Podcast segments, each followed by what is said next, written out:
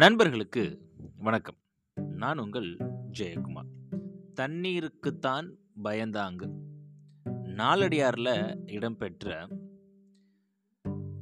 கற்றவர்களுடைய சிறப்பை சொல்லக்கூடிய ஒரு அற்புதமான பாடல். பாடலை பார்த்துடலாமா?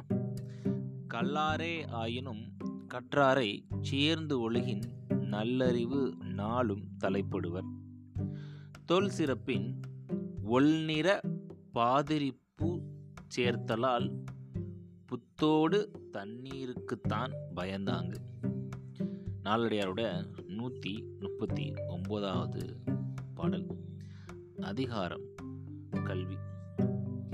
இதனுடைய அர்த்தம் என்ன அப்படின்னு கேட்டிங்க அப்படின்னா பழமையான சிறப்பையும் பளிச்சிடும் நிறத்தை உடைய பாதிரி பூவை எடுத்து புதிய மண்பாண்டமும் அதில் உள்ள தண்ணீரில் அந்த பூவை வச்சோம் அப்படின்னா அந்த தண்ணீருக்கும் அந்த மனம் வந்து சேருமா?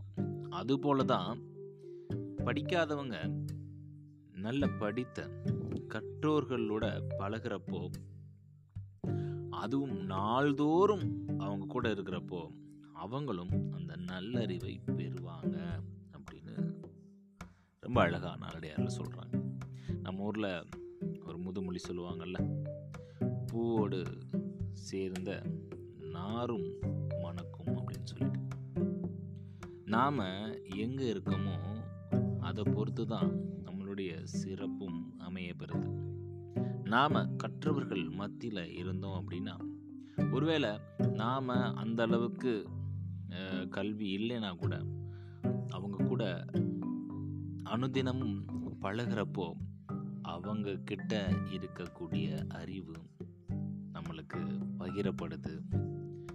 நாமளும் கற்றவர்கள் கிட்ட என்ன அறிவு இருக்குமோ அதே அறிவை நம்மளால் பெற முடியும் அப்படின்னு இந்த நாலடியாரில் ரொம்ப அழகாக சொல்லியிருக்காங்க.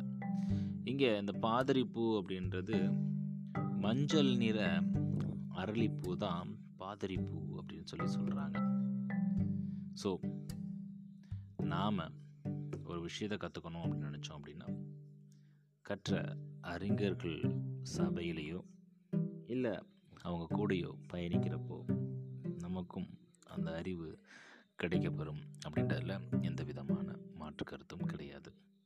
நன்றி நண்பர்களே. மீண்டும் நாளை இன்னொரு பதிவில் உங்களை சந்திக்கிறேன். தண்ணீருக்குத்தான் பயந்தாங்க.